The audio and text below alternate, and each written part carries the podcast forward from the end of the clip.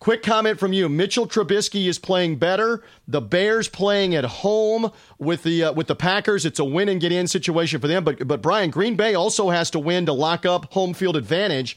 Very intriguing what's going to happen. Do you believe some of this is a mirage with Trubisky that it's been bad competition and it will show itself with Chicago playing Green Bay, who has to win? in terms of opening my bank account, if I'm the Chicago uh, management and uh, ownership, I, I, yeah, it's been. I'm not. I'm not opening my bank account and signing him to big money contract. You already made the mistake trading all those picks and taking him so early.